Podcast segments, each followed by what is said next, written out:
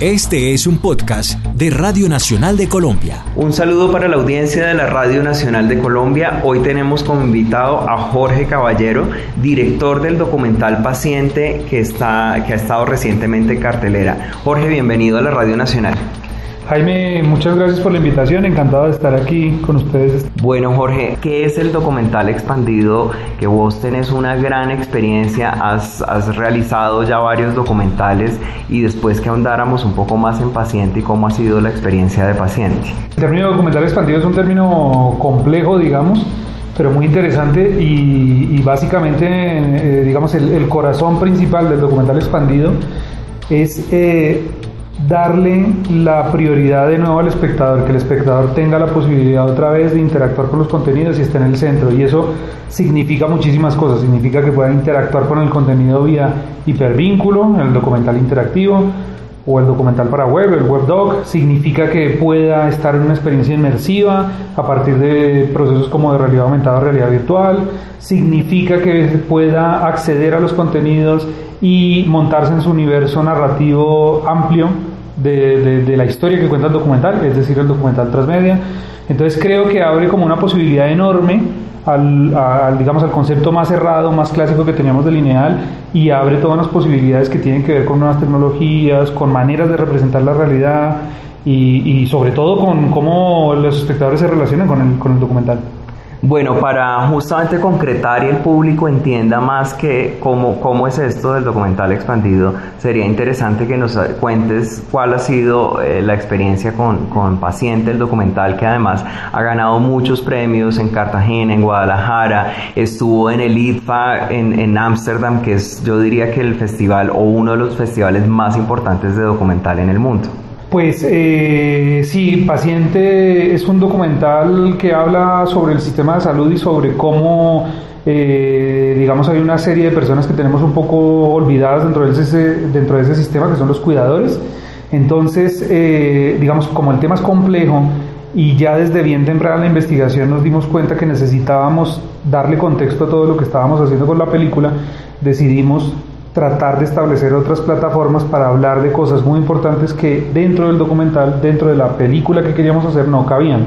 Por ejemplo, eh, las políticas de salud en el país, lo que ha pasado durante los últimos años con las políticas de salud en el país.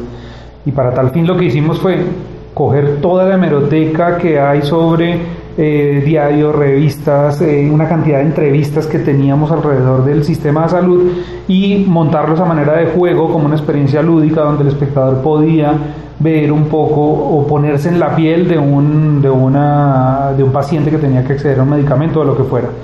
Por otro lado, teníamos eh, un concepto muy importante para nosotros, era cómo se representa la enfermedad en el arte. Esto es una cosa como compleja, realmente. Cómo se pone uno delante del otro que está sufriendo y que tiene una enfermedad, ¿no? Eh, entonces lo que hicimos fue volverlo laboratorio. Le dijimos a nueve realizadores importantes del país como Luis Ospino, Oscar Campo, que con parte del material que nosotros habíamos grabado para la película como investigación, encima de un audio concreto, de una entrevista concreta, ellos montaran eh, su posible representación de la realidad.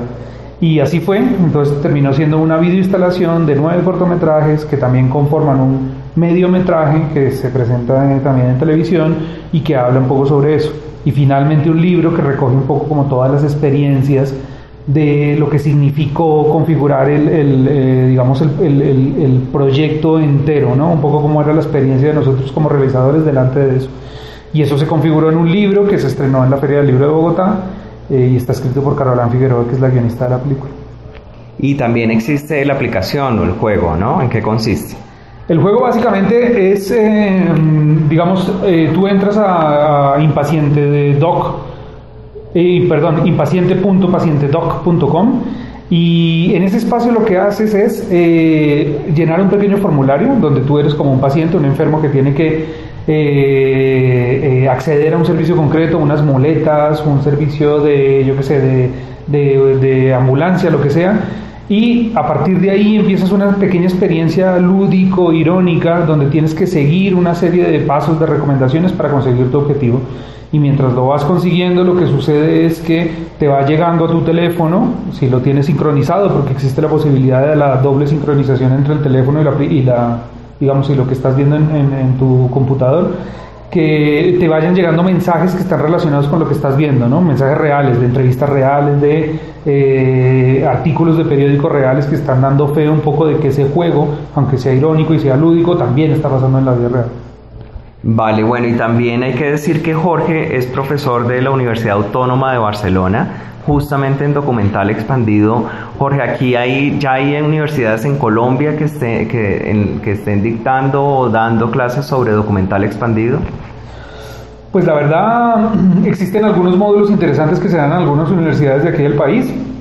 Yo sé que la Tadeo, la Universidad del Magdalena, la Universidad del Valle están haciendo algunos módulos concretos que son interesantes. Como carrera creo que la Tadeo va a empezar a explorar algo bien interesante que está relacionado justamente con sus contenidos multimedia también. Eh, sin embargo, en lo que tiene que ver directamente con, lo específico del documental, eh, todavía es incipiente, en Colombia y en el mundo.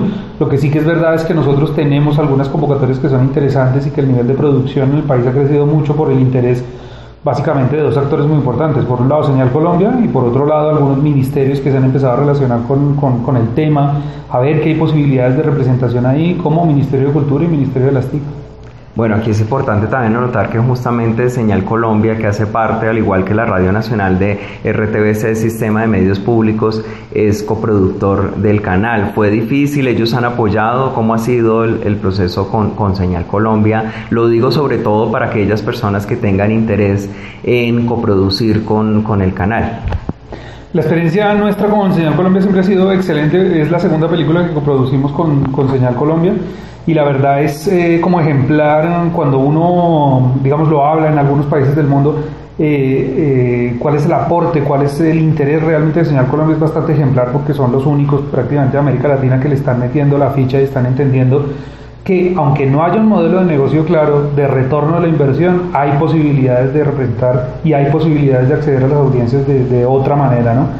Entonces hay casos ejemplares dentro de la producción de Señal Colombia, como Cuento de Viejos, como El propio paciente, que hemos, nos, nos, hemos, digamos, eh, eh, nos hemos esforzado para tratar de hacer contenidos que sean atractivos para audiencias diferentes, explorar nuevos caminos, investigar, y eso no se podría hacer sin, sin el apoyo de, de, de, digamos, de una televisión importante como Señal Colombia que apuesta por esos contenidos.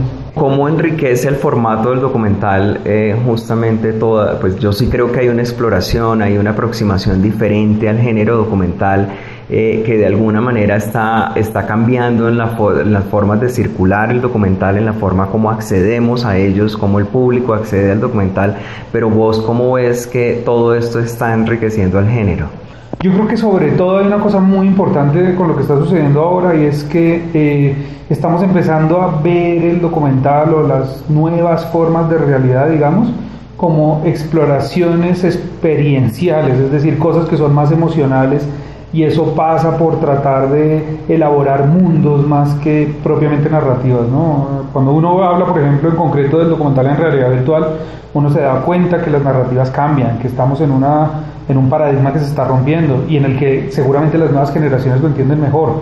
Uno, porque nacieron con Internet y segundo, porque seguramente su medio predominante o el que predominará seguramente donde se expresa mejor las emociones son el, el, videojuego.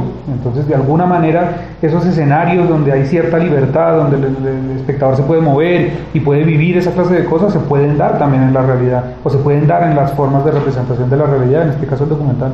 Sí, de acuerdo. Yo creo que es algo, es una transformación que están teniendo los públicos en la manera como acceden a, los diversos contenidos. Lo que vos decís es muy importante. El videojuego eh, cada vez se vuelve más importante la parte experiencial y aquí es donde, donde los contenidos tienen que expandirse, encontrar otras formas de cómo se aproximan a los usuarios y al público en general. Y yo creo que inclusive más que la ficción, el documental es el que más está, el que más está haciendo Digamos que Colombia todavía es muy incipiente los desarrollos, hay gente que sí le está apostando, gente que le está intentando desde los mismos ministerios, pero digamos vos que estás en España, ¿cómo, cómo ha sido el proceso del documental expandido? Ya cada vez hay más gente realmente haciendo, hay proyectos interesantes que valgan la pena echarle una mirada. Pues sí, mira, yo creo que a nivel latinoamericano, yo creo que Colombia lleva la, la, la bandera, realmente estamos haciendo cosas por encima de otros muchos países que tienen tradiciones cinematográficas más fuertes como Argentina o México. En lo que tiene que ver con intenciones interactivas, Colombia lleva la bandera seguro. Y seguramente en el caso más europeo, pues eh, Francia evidentemente siempre, siempre va a estar por delante por, por su sistema de convocatorias y por su televisión pública. Pero en el caso español sucede algo particular y es que las televisiones públicas están empezando a tener unas partidas importantes para desarrollar esta clase de contenidos y hay algunas convocatorias que ya están empezando a interesarse, bien sea por realidad virtual, bien sea por estos otros contenidos o por hacer dobles versiones que les permitan acceder a públicos diferentes o eh, por generar procesos de mm, comunicación diferentes. Entonces hay un proceso de exploración que va en auge, que está asociado evidentemente también con esta explosión brutal de dispositivos, gadgets, tecnología, empresas ¿no? que están generando esto. Entonces yo creo que el panorama en general es positivo y que lo que sucede ahora es que estamos en, el inicio de todo esto, ¿no? No sabemos muy bien hacia dónde va, pero es verdad que las posibilidades que plantea son interesantes. Bueno Jorge, pues nada, muchísimas gracias. Jorge Caballero, un transgresor más en este podcast, eh, donde, donde yo creo que además se está rompiendo barreras, se está rompiendo límites con el género documental, especialmente aquí en Colombia, pero también en España. Así que muchas gracias por estar en la Radio Nacional. No, Jaime, muchísimas gracias a vos y a todos los oyentes y espero estar por aquí de nuevo prontamente.